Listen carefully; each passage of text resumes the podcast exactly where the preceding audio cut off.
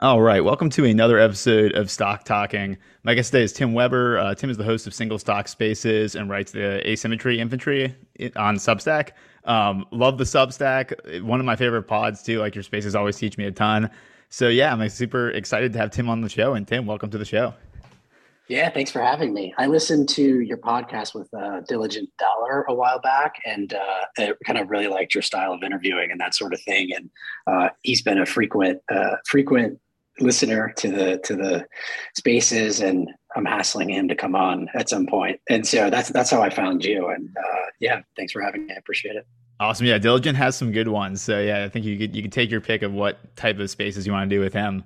Um, but yeah, figure I know you've been on uh, like Andrew Walker show and you've covered um, Arch and Amplify and you know a ton of other names a lot. I kind of wanted to start off by asking you about your general process. Um, I know you worked on the buy side for a while and kind of covered consumer there. Um, so yeah, I'd love to hear kind of about your lessons learned when you were on the buy side, like if anything comes to mind off the bat, and then how your style today is a little different because obviously you've shifted a lot towards the commodity space because that seems to be the most interesting, and, and you know I've heard you talk about there's the most opportunity there right now. Yeah, so most of my buy side career, uh, even, frankly, so I spent roughly half of my buy side career as long only, and then half uh, on the hedge fund side. Uh, but even uh, even through my time uh, covering stocks as kind of a research analyst at a long only fund, I was rating stocks long and short. So I would say the vast majority of my of my career was, you know, picking a, a relatively well defined, call it, you know, forty ish stock niche, uh, and really trying to trying to pick stocks long short. Uh, and so, what you learn what you learn doing that endeavor uh, is really how to do to, to be good at that game you have to have the world's best understanding uh, in an insanely precise manner on a small amount of stocks. And so, you know, you, you'll generally find that the guys and girls that are covering, uh, you know, a sector uh, at kind of the big name hedge funds, long short, uh, they're going to have the best models. They're going to have the best understanding uh, and, and, kind of, they'll probably have the best understanding of where management's heads are at, uh, you know any sort of alternative data they'll be they'll be all over that and how it kind of impacts the near term. Uh, and so with all those things said they generally also have the best understanding of the stocks and, and call it the next year or two. Uh, and so look i think the one nice thing is is when you see what great work looks like at a very precise level it actually in a perverse way also helps you understand when you can get to the edge of the 80-20 rule right? Because you'll know when you were picking up those stocks in the past okay i learned you know i learned you know most of what i needed to know at this level of diligence right? And then you know to get to the last 10% took 99% of the time right? You know the nice thing is i mean i manage my personal portfolio right now and my stated objective is to go anywhere. Uh, so you know with that sort of backdrop I'm looking for risk rewards that that my I mean my goal is to find risk rewards that punch you in the face.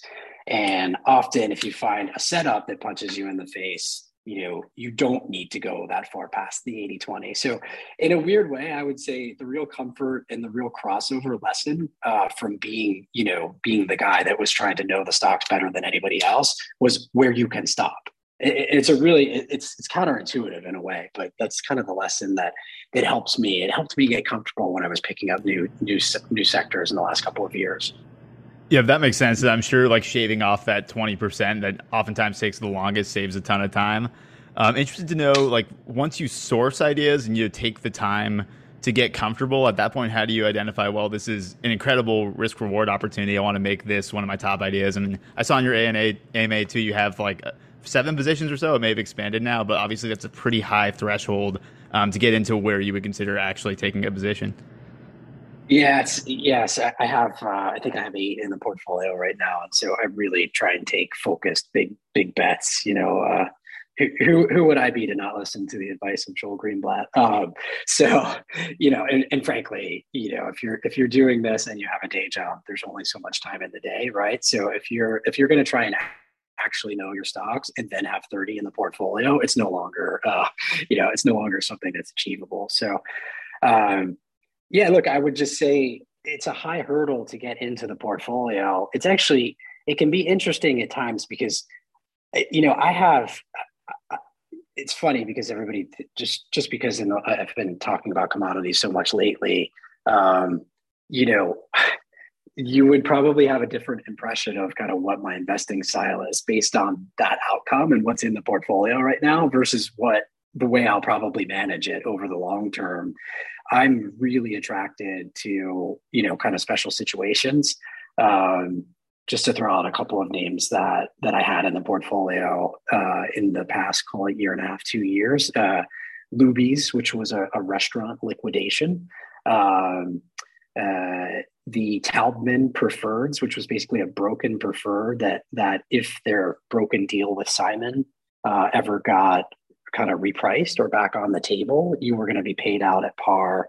And so, you know, just, just, and I give you kind of the two starkest examples that are completely different than what I'm doing right now to say that, you know, just the commodity stocks that are in the portfolio right now are not necessarily um, what it might look like three to four to five years from now. I mean, in the case of some of those names, I just like them so much because they have relatively well defined downsides in the sense that they're going to be gushing so much cash in the very short term that get a look. At, and it's actually happening with Arch right now.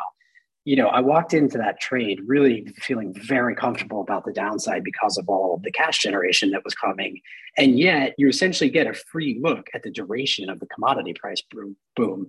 And so that's what's happened, you know, with metallurgical coal um, so so Arch Arch has is most of their EV is is related to metallurgical coal, but they also have um, uh, you know kind of last five to seven years of life thermal coal output as well. Uh, but anyways, you know it's actually been after buying the stock that I've gotten kind of this free call on duration, and, and it's happened in a in a way I could have never predicted, even in the last six months. The, the duration of the of the kind of first decile price environment that metallurgical coal has been in for for for now a very long time. That makes sense. Yeah, I guess on these kind of special situation setups, and yeah, I'm sure we'll talk about Ampy later. But it's interesting to me how you were following that before, and that turned into a, a special situation with the spill. yeah, uh, very yeah. Un, un, unintentionally. yeah, but I, I, it'd be interesting to hear how do you actually find these special situations, or if you're just looking for names in general. I mean, do you use a screener? What, what does your process look like for sourcing new opportunities? You know, if a lot of them I would. I don't do defined screens at the moment. If I were a professional, I absolutely would. Um, but the, frankly, my my to do list of stocks to look at is so long right now that throwing you know throwing a quantitative screen on top of it, I think would drive me completely crazy. So, but I would say you know one of the one of the first things that I'll look at um, would be way more towards the line of call it a Google News search as opposed to as opposed to a quantitative screener so if you think about the way that a would would kind of pop up on that, you know, liquidation, real estate value, uh, you know, that sort of thing. Um, frankly, just between my prior coverage, where I sort of follow what continues to go on in the industry. So so Simon and Taubman was really just about the fact that I had covered mall REITs for a couple of years. And so when that deal was broken, when that deal was busted, um, those those preferreds just you know it, it, was it was because of just kind of following what was going on and tangentially to all these industries I had covered in the past. So a fair amount of stuff falls out of just that. You know, it's not. I was going to say screen, but it's not a screen. It's literally just keeping in touch with sectors I've known for a long time. Um, so yeah, I would say I don't have anything that's particularly formal on the idea generation phase. I mean, the the uh, the amount of ideas that I have right now, particularly after starting to do single stock spaces, uh, are are just far too great for me to ever get to the end of the to do list. Yeah, I, identify there just having a, a massive to do list that never ends and, and grows larger, especially with you know the internet in, in 2022. Um, yeah, exactly. Yeah, I guess once you start getting to a name on your to do list, though, I mean, I, think you've mentioned before, it's like, you know, you, you kind of will look at it uh, and you know, to get comfortable and start to do more, maybe it's 40 minutes and maybe a, a modeling exercise. But like, I'd love to know what does that first initial like pass at it look like? Um, you know, maybe take the preferreds or some other opportunity you were looking at. Like, at what point are you like, okay, I've done enough work here that I'm going to make a larger investment of time and start to actually, you know, do real work, start asking questions, get on the phone, you know whatever whatever the rest of your process looks like. Yeah, well, the preferreds are actually a bad example just because it was so straightforward. The the kind of risk reward on those preferreds was so straightforward. It was literally, I get par if the deal goes through. I just have to define my downside if the deal does not go through. Now, what was so interesting about those Taubman preferreds is that the downside was incredibly well protected, at least in my opinion. Um, but that was, you know, I probably wouldn't have been able to say that without knowing the sector really well. I would just say if I'm picking up a new name that's completely new to me and I don't really know the sector, I'm looking for some mix of you know some mix of at least a couple industry primers to just figure out you know what's going on uh, at, a, at a very high level. And then really just getting the case like understanding and uh, trying to figure out if i can wrap my head around it pretty quickly. If there's something that's too complicated with me? I'll just literally throw it out right? Because um, it's just not worth the time of day right?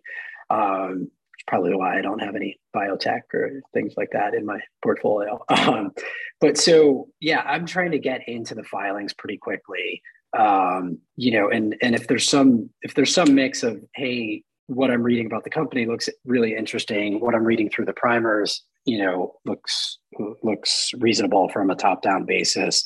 Uh, my next step is usually to build a rudimentary model to just you know figure out like i mean look most businesses have two to four drivers right? Uh, but you've got to you know you have to figure out what those two to four drivers are and figure out if you can have any sort of uh, reasonable way to to predict those drivers. And so i'm pretty quickly you know going to the next step which is to build you know again not the kind of models i would build back in the old day but just something that that helps me have expressive quantitative view on the on the risk reward yeah, that, that makes sense. And I think, yeah, one thing that just came to mind, the, talking about the modeling exercise, like, I, I feel like when I usually get to this step, you know, my own process, like a couple times, like, I'll look at something and, you know, assume, make some assumptions, and then I'll be like, oh, you know, based on whatever my terminal value is, like, it looks like I'm getting like a nice discount today. Um, and this this part uh, always has been hard for me. Like, you know, you'll look back at the history of a company and say, well, it's never traded like close to there. What have I missed, or or what have I what am I missing historically that uh, like it continues to trade at this discount? I mean, one thing, and I, I kind of mentioned to this you uh, mentioned this offline, like on the oil and gas space, you know, a lot of the PV10s you see or companies put out, and, and you kind of talked about this on Andrew's podcast. Um, they'll often be like a significant discount to what the company says the valuation is um, using you know PV10 methodology. Um, wondering how you kind of think about like if your model gets you to a value way higher than the stock price today, how you think about why that discount exists. Yeah, I think um, oh, that's that, that's a, that's a big question. So, look, I'll I'll say this: the best reason for that opportunity to exist is because there's some sort of uh, there's somebody on the other sort of the other side of the trade um, that has non-economic reasons to be on the other side of the trade as you right? So in the case of if you were to tell me that the reason why arch you know trades at an 80% free cash flow yield on next year is because you know esg funds or or you know esg that i shouldn't say funds but just the esg mandate causes a lot of folks to just not even look at a at a company who even has a small thermal coal segment, right? Um, it's it's hard to make an ESG case against metallurgical coal unless you literally don't want to ever have a, a windmill again. But that's neither here nor there. Um, you know, so if you were to tell me, look, the other side of the trade on Arch is all about, you know, is all about all the funds that have walked away from from kind of low ESG sectors and walked towards high ESG sectors. I would say I love that setup right? It's it's so much better when the other side of the trade uh, is there for for non-economic reasons, as opposed to the other side of the trade is there because you know. Uh, let's say I don't know. Let's just make up a hypothetical. Oil is at 80, and you're the only guy at the room that doesn't realize that there's this massive supply response coming, and you know what you think what you think is a stable uh, commodity price environment is about to implode, and you know that sort of thing. So, I would just say yeah, trying to figure out that other side of the trade is is super important. Yep, totally makes sense. That might be a good seg- segue into the double dog index because I think there's some of that going on there where like you know the the reason these discounts exist are because either non-economic reasons or I think with Double Dog there's a bit of you know the traditional investing wisdom and you've written about this tells you not to invest in cyclicals when the PEs are low, which is counterintuitive but makes sense because people think you know they're over earning at that point. Um, so yeah, let, us let's, let's get into Double Dog. Um, you know, I think I, I, I, kick off here by saying um, you know, I, I, the Bears probably like don't want to be long this index just because they think it's going to end uh, or this commodity boom will end much sooner than other people uh, expect. And like, you know, from my perspective, and we can get into this with coal. Uh, yeah, I've listened to the Odd Lots podcast that Bloomberg puts out. It's pretty interesting, and yeah, they had some good stuff on like, oh, is you know China going to enter a hard landing, or like what's going to happen with their uh, construction sector. So that I mean, there probably are some decent bear arguments for why um, we could see like oversupply and things go south faster than expected. Um, but just want to hear kind of uh, like what your thoughts are on kind of how long this uh, kind of strange environment could last with uh, supply being kind of constrained, and also like how long this environment needs to last for the trade to work. Because I think you may, you bring up some good points around you know this doesn't even have to last that long uh, for this trade to make sense and pay off. Yeah, so let me give a little bit of background on the index and why I created it. I, I was really struggling with this notion of okay, what you're expressing in Arch, let's say, that exists in steel, it exists in fertilizers, it exists in lumber to an extent, it exists in thermal coal, it exists in shipping, uh, you know, all, all across the landscape. The same trade at, at a very high level is out there. And so I was really struggling with, you know, why is it there? the common thread that ran through all of it, which is why I wanted to kind of create it just to tell this story as it's happening, because so the common thread that runs through it is this market maxim of never pay never, never pay a low multiple in cyclicals. You're kind of the sucker in the room that, that you know that, that, that thinks that uh, he's identifying value and you're just identifying a late cycle trade, right? And so, and by the way, that market maxim has worked pretty well. But what I find so fascinating about it right now is that the rubber band is stretched so tight that so and, a good example let's say i mean it doesn't matter which subsector you, you pick but let's say that steel is at an apparent 30% free cash flow yield right now it's not right it's it's it's insanely higher than that um, but so okay great you know some some of the uh, uh, some of the competitors have a little bit more lag uh, in the way that their pr- kind of pricing flows through to their P&L. Uh, but some of them are pretty much takers of spot. Uh, and so, okay, if spot starts imploding tomorrow, um, which which it very well could, and you thought you were paying a 30% cash flow yield, which was really a 20% cash flow yield by the time that spot imploded. Oh, and by the way, uh, you know, the good times brought a pretty material supply response, and hence, actually, in FY2 and FY3, uh, your company is going to be, you know, generating no EBITDA, let's say, right? That's how you get your face ripped off, paying a low multiple, right? But what's so fascinating about all these various subsectors right now is that in some cases, that free cash flow yield on FY1, and in some of these, you can really model and, and be highly confident that FY1 is going to play out some of the cases, these free cash flow yields were over 100%. Now, of course, the stocks are working, right? So the numbers are coming down a bit. But it, again, that rubber band got stretched so incredibly far. Um, but it was the fact that this trade was available in so many sectors, which is why I kind of wrote that Substack article, because I just wanted to put, and I, I, picked 12 names. And by the way, I got so much hate mail about when I left certain names out, and it cracked me up because I said, by the way, this is not an actual index. It's literally just a way that I could write a Substack article. Um, so I picked 12, and could I have picked another 12? Of course. I probably could have picked 50 different names that fit into this bucket. Um, but I essentially said, are you going to, you know, generate a majority of your uh, market cap and free cash flow in the next four to six quarters? Do you have a clean balance sheet? Um, you know, is your management team at least reasonable, not one that has literally, you know, stolen money from shareholders in the past, right? So I tried to screen out any ridiculousness, uh, but the ones that made it into the index are kind of a pretty pure expression on just taking the other side of this market maxim. So that's that's the genesis and the background uh, of that index. I think then I probably, I pro- in in giving you that background, I probably missed your actual question.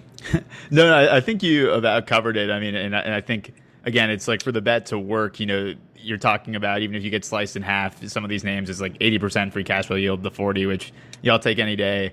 I figured maybe it makes sense though to, to pick a name, and this is probably one of the only names where uh, the trade so far hasn't really worked in the index. And I'm cherry picking, and also I don't really know that much about the quarter they had. But let's take like U.S. Steel for example. Um, you know, I, I, think they disappointed, and like people were a little concerned about the capex. Um, it definitely you know sold off quite a bit. Um, I know you've had like Jeremy Raper on your on single stock spaces a couple times. He had an interesting thread about like, oh, you know, this company needs an activist to, to come and save the day. Um, but I, am wondering if you have any thoughts on kind of what happened with U.S. Steel and if there could be any broader implications for the double dog index in terms of like what would need to happen for this trade to not work. Yeah, and by the way, I, will just I'll I'll preface this by saying that uh, I'm not an expert on all names in this industry, so my comments on U.S. Steel will be uh, general comments and not um, not uh, I won't be the world's leading expert. Basically, totally fine. Ahead. Yeah. It, yeah, yeah. So it's interesting because, and this is why I picked, you know, kind of I tried to if I was putting names in from a subsector, pick a second one, and ideally, if I had all the time in the day, I probably would have picked three. But it's interesting. U.S. Steel and Stelco being in there at the same time are a really interesting dichotomy because essentially U.S. Steel is I mean they're generating enormous amounts of EBITDA, but they they are reinvesting in a pretty material way uh, to enter the electric arc furnace space, which is sort of the the more ESG friendly uh, um, steelmaking process. And so, so U.S. Steel is obviously all blast furnace now, but the way of the future is electric arc furnace, at least to the level that there's scrap steel available, because you need it's essentially scrap steel and electricity. So it can't be 100% of the industry, but it can be it can take share over time. So, anyways, U.S. Steel has a multi-year large capex investment program, and so yeah, you're not going to get the same capital returns that you are um, with somebody who was not doing those sorts of investments.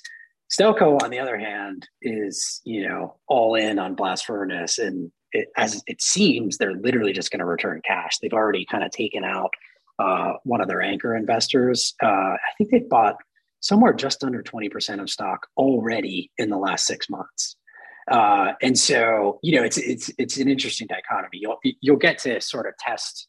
Um, you'll get to test how intense the focus on capital return. It's interesting I think when you write up a single stock, you're always obsessed over look if they this company has to return cash to me and you know it's got to be it's got to be perfect and they can't reinvest another dollar and that sort of thing.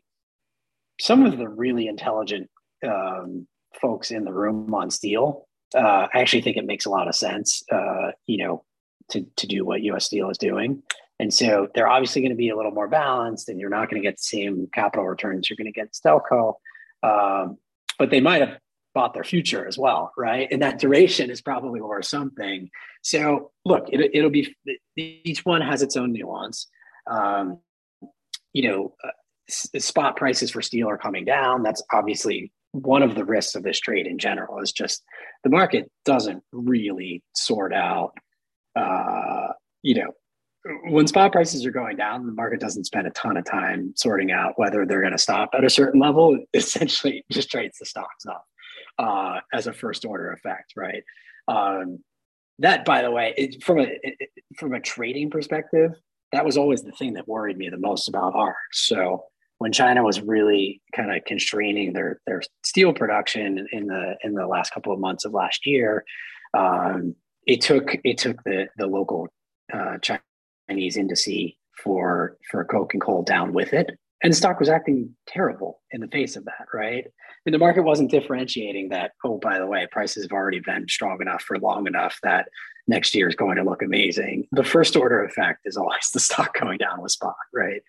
Um, so you, you have to you know you kind of you have to have uh, a very steely resolve to to ignore that in the short term because it can it's obviously going to be vicious for a lot of these names where the commodity is literally at the first decile. Yeah, steely resolve. I, I, like the pun there. History. Yep. Uh, I actually didn't realize I was saying that until after the fact. So. No, I mean it's interesting. You talk about kind of the first order effect in the market, you know, shooting first, asking questions later, because I, I think in general, and this is probably generalization, like the market seems to hate you know any announcement of capex right now, and it, it seems to be perhaps overly focused on some of these names on just capital returns to the shareholder. Um, yeah, maybe this is an opportunity to to deep dive into Arch and like look at some of the nuance on Arch versus other names in the index. Um, so yeah, I mean, I, maybe we could start with kind of how Arch thinks about capital allocation and maybe what makes it different from a U.S. Steel or some of the other names in the index um, in terms of like where it's been and where it may be going um, with the free cash flow? Yeah, so Arch, I mean, look, the so they've discussed capital returns a couple of times in the last in the last two quarters.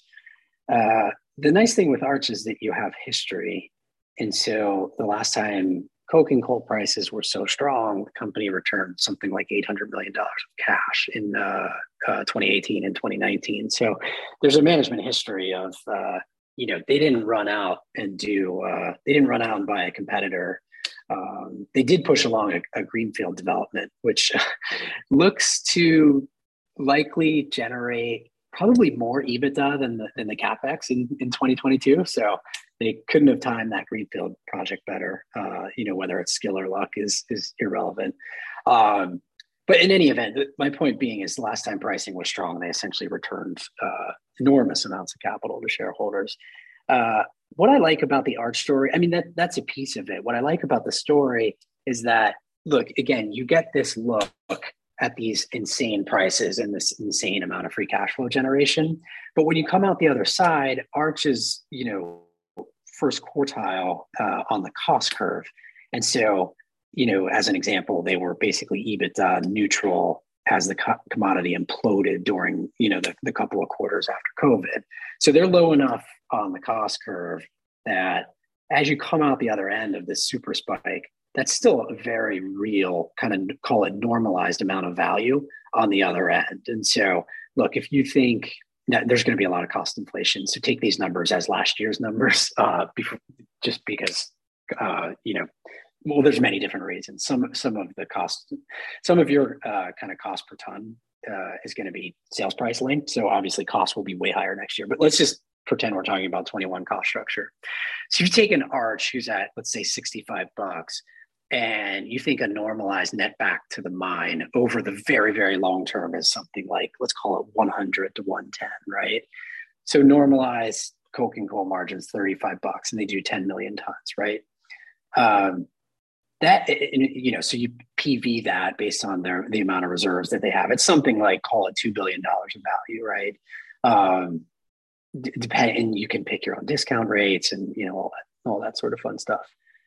My point is is that let's say you were wrong and that the real number is 85 net back to the mine and not 100 or 105 um, okay, great. You know, you still at, at, that point, you know, now you're talking about twenty dollar normalized margins, and maybe that two billion dollars was like you know a, a, low one handle, um, but you know you're not um, you're you're not so you haven't wiped out the entire value of this company. Whereas if let's pick a third quartile producer, right? Their costs are 75 or 80 per ton, and you were wrong on normalized, there's literally no EBITDA left up at that, let's say the high third quartile of the cost curve. And so, you know, what you thought was this whole two stage model where there was all this super spike EBITDA and cash flow, and then and all this normalized EBITDA coming out the other end. Well, maybe there's normalized EBITDA coming out the other end for Arch and not one of their peers with a $20 higher cost structure. And so, so what I like about Arch is that there's there's very real value on the other side of this super spike and it by the way it also allows you to build this incredibly simple model where you just model the super spike and then just say all right what's what's a range of normalized values coming out the other side? Let me ask a, a probably dumb question. Why does arch have such a uh, cost advantage relative to the peers? Oh it's just i mean it's there's 50 reasons at every mine. Um, you know in in general there's um, that would be kind of a, a geologic question as well as uh, you know the the the methods which you use to actually mine. Um, you know they they have a good spot. They were actually able to just do this expansion. It was called Leer south. Like their their key mine for coking coal was Leer, and you know this one sort of is adjacent to the initial mine, and that one hypothetically should come on at a cost structure a few dollars lower because there's there's you know some economies of scale there. Um, so look, they're they're just generally well positioned. Um, again, it's like geologic, geographic, uh, you know, uh, methods of mining, that sort of stuff. Um, and so the nice thing about coking coal, which is important for any commodity, is just that the cost curve is relatively steep. Uh, and so the differential between the fourth quartile and the first quartile is meaningful, uh, which means that if you're a first quartile producer and prices are not so great, uh, and hence the fourth quartile gets taken out, you know, then that's the supply response to a bad market.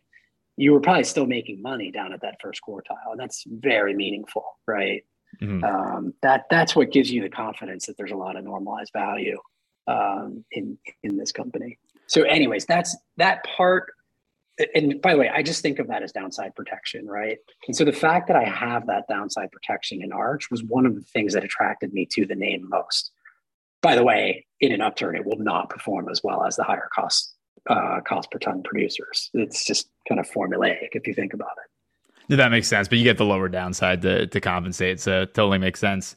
Um, I, I, guess another yeah. question on the peers, like yeah, I feel like whenever people talk about capital cycle stuff, they'll talk about you know the you need to have a peer group that behaves, and the entire sector needs to be careful about not overproducing. Um, you know, when you're when you're following Arch, I, I guess they're reporting uh, Tuesday, but like, are you looking at uh, competitors' quarterly calls and, and thinking about okay, like if the if competitors don't behave well and get aggressive uh, on production, like does that actually impact the Arch thesis for me? Oh, for sure. Yeah, absolutely. And look, there's a supply response coming in met that's that's actually uh, differentiated to the to the lack of supply response that's coming in thermal. Um, that will eventually be a problem. Uh, I think it's something more like a, a kind of late 22 into 23 type problem. Um, but that, you know, I think of course you have to have your head on the swivel with with what competitors are doing. And because of course i mean any bull market in commodities can be broken by a by a supply response. Now what's interesting is you know listen, you can't make that side you can't comment on that side of the supply demand equation without talking about demand. And there could be some really interesting things that are happening with with demand right? Um, i think one of the most bullish things for coking coal right now is that china you know halted the steel industry for three or four months and here we are you know prices still stayed in their top decile of, of call it their 20 year range right? And you know if that was transitory and china is stimulating similarly to the way that they've stimulated in the past which is very kind of resource intensive and, and steel intensive um, then you know we could we could be in for another couple of years of really strong demand. I think yeah, um, yeah my my favorite resource follow is is the koala, and uh, he's posted a couple of times this great chart of steel for you know I don't know it's it's something ridiculous eighty years or ninety years you know and it's totally just a function of global GDP. So I think everybody obsesses over China because you know China is responsible for something like fifty percent of global steel production. Um, but you know, it could get really. By the way, a big part of that has been kind of offshoring of manufacturing into China, right? So it's not as if um, it's not as there's not reasonable um, logic to why there's such a huge market share of construction. But you know, my my general take is that steel is probably going to just keep following its relationship uh, to global GDP growth, and so you know that that demand and by and then you've got bottlenecks, uh, COVID related bottlenecks that have restrained demand. I think the, the, obvious, the, the one to easily point to is is uh, auto production has been lower than it otherwise would have been if not for so many bottlenecks. So look, I think you know there's a supply response coming, but I could paint a couple of scenarios where steel demand in the next couple of years is pretty solid. That makes sense. Yeah, I like the asymmetric upside uh, there, and as you mentioned with Arch, is interesting, kind of because they're on that first quartile. They have the downside protection too. Um, yeah, well, we still have time. I definitely want to ask you um, about the kind of other trade uh, that I thought was super interesting that you talked a ton about on Andrew's podcast on uh, on Ampy. So, I mean, I guess that pod was in October, and I think you've done a spaces on it. But the Ampy story, obviously, like um, you know, it's traced back a lot of the losses from the original spill. Um, so I'd love to hear kind of your update uh, since October, and if that trade has become more attractive, less attractive, just how you're thinking about it now. Yeah, and just to give the 30 second overview. So I basically wrote up Amplify as this really attractive, uh, you know, cash flow generating business trading at a huge discount to kind of its PV10, which is just a DCF of, uh, of reserves that, that it's kind of an oil and gas term. And stock was working, it was doing fine. And then they had uh, this crazy incident, which we still don't know exactly what happened, but it seems most likely that a ship uh, uh, at anchor drug its anchor on their pipeline off the coast of California, which is literally the worst place in the world this could have happened. Uh, so, anyways, those assets were responsible for, call it, um, let's call it 20 to 25% uh, of the value of the company.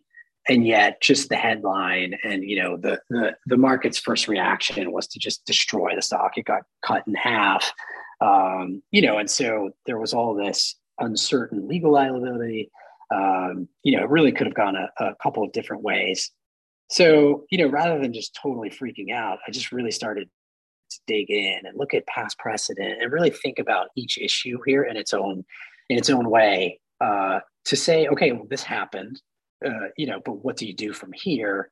And everywhere that I looked, whether it was the size of the incident, the insurance coverage, um, you know, whether or not they could ever operate this asset again, every single box that I checked, things looked a lot better than just taking, you know, 50% of the value out of the company in a in a heartbeat.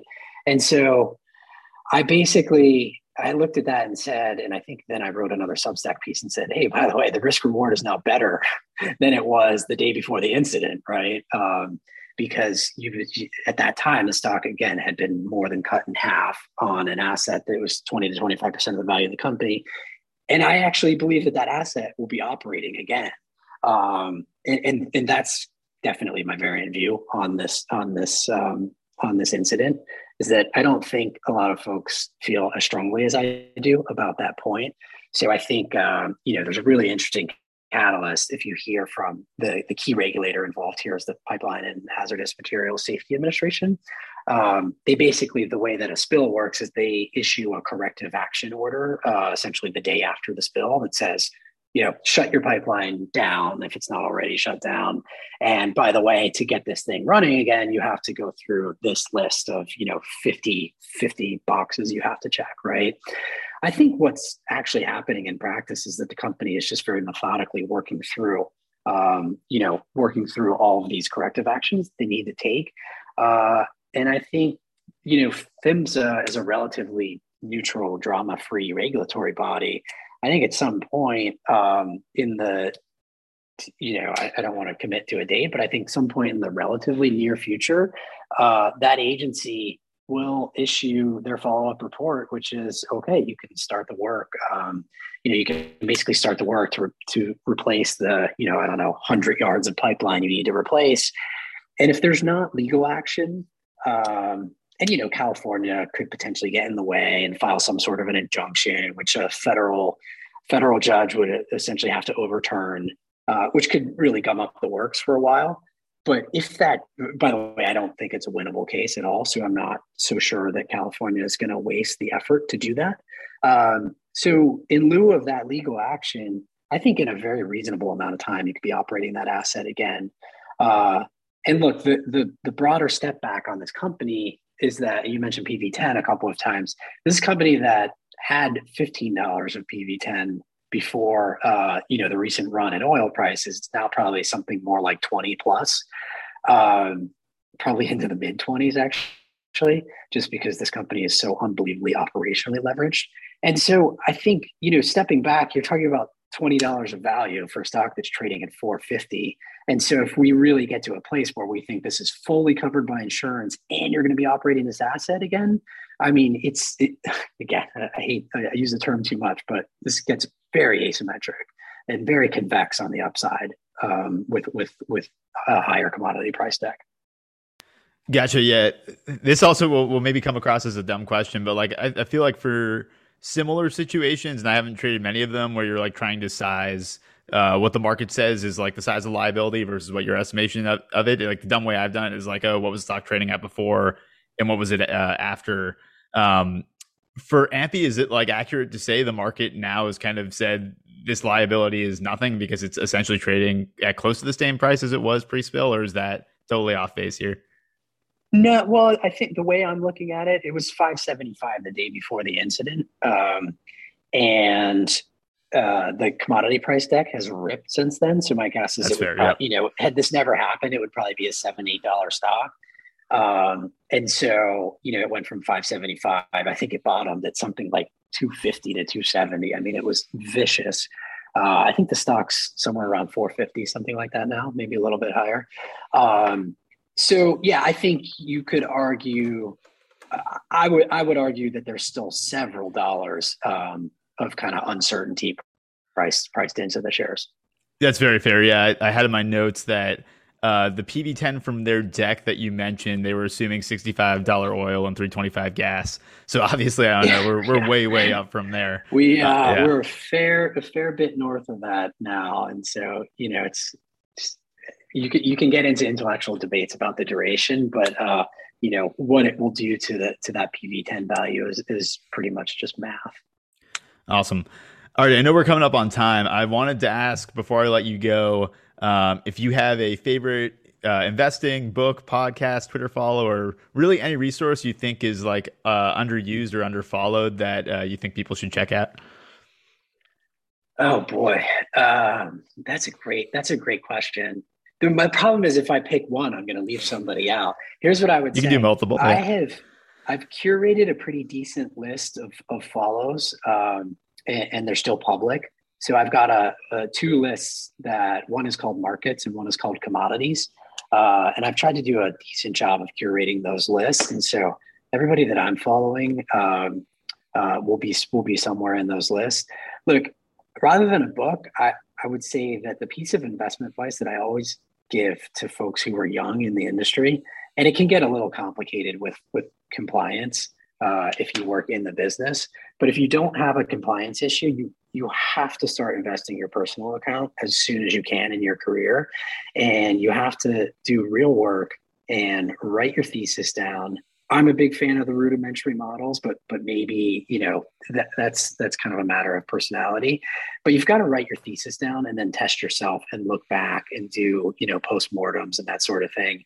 And I can promise you, if it's your own money, uh, there's no steeper learning curve than whether you're either making or losing your own money. And so that's the piece of advice that I give to anybody just starting out in the business. Um, that that I, I, I really believe strongly in. Yeah, that's awesome, and I, I could do a better job of that myself because uh, those pre-mortems often aren't there at the time of investment. So yeah, well, makes ton of sense. Painful yeah. to do. Yeah, yeah. It's, it's, very painful to look back at what you were saying when you were wrong, but uh, but yeah, if you if you lost money and then you look back uh, on a postmortem, it it it, uh, it it hits in a different way because you know you're you're the problem with the the human memory, right, is that it filters out a lot of unpleasant things, and so you might think that you had a decent, uh, a different thesis walking into a trade that went wrong simply because of your memory and the way that your your memory uh, plays tricks on you. Yep. Yeah, it's super interesting. Um, yeah, I know uh, we gotta let you go coming up on time, but if you actually have like a couple more minutes, I did want to ask you. You know, speaking of different thesis, um, you know, you had talked on Twitter recently about very earlier in your career, you had a formative experience with the um, Expedia TripAdvisor spinoff and most of your firm at the time um, wanted to take the TripAdvisor side, um, and you were uh, you were pro- Team Expedia. So I know it can often be difficult to be like the lone person, kind of uh, you know arguing something when everyone's arguing something else. So I, I, was super interested to hear about that. Well, you know, it's funny. I didn't I didn't hate TripAdvisor. Uh, I just was so much more interested in the Expedia side because there was this belief that they had just lost to uh, well, it was Priceline at the time, Booking now. So there was just this belief that hey, they had totally lost that war. Yet at the same time, what the company was telling you that they had really started to figure out conversion in a way that their that their metrics were improving. And so at the time of a spin, and again, this goes back to our the, the topic we were discussing earlier. You always want you always want the other side of the trade to be some somewhat non-economic, right? And with spins, that, that's why spins are such an interesting area of opportunity. Is there's always some sort of dynamic there. And so Expedia itself was a pretty small cap coming, you know, coming out of the, um, you know, coming out of that transaction, and you know, you had some people who might have been more interested in the trip side. So there was just you knew for sure there were going to be unnatural sellers. Plus, it was kind of a hated value tech name, which again, that's another one of those market maxims. Don't ever buy a value tech name. You're basically you're just picking up the market's garbage, right? Um, you know, but but if you you had to do diligence and you had to believe management, uh, and of course, there you know you're never going to get conversion metrics publicly, particularly not uh, when was this? 11 years ago right? I mean there's a lot better ways to fact check management now than there was 11 years ago. So look you had to there was a little bit of faith involved because you had to believe what you know what their management team was saying. Um, but and again you know of course i did all sorts of work verifying that the, that conversion improvement was real um, but you basically you know you had this trade where if that was real uh, that fundamentally changes all the metrics and profitability of that business. And so you got it at this really low multiple. Uh, all the cash, you know, all the structural cash generation, uh, uh, you know, bull cases of that business model were there at the time.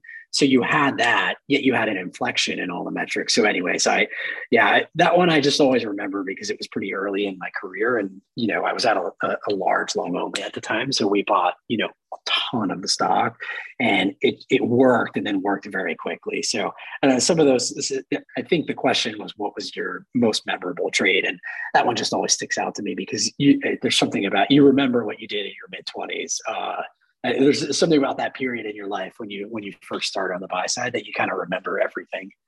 Yeah, that, that's freaking awesome, and I, I kind of love how it ties in with a lot of the other things you said about hey, low low downside, high upside, and sellers for non economic reasons. So yeah, great way to cap off an awesome podcast. Uh, Tim, appreciate you coming on.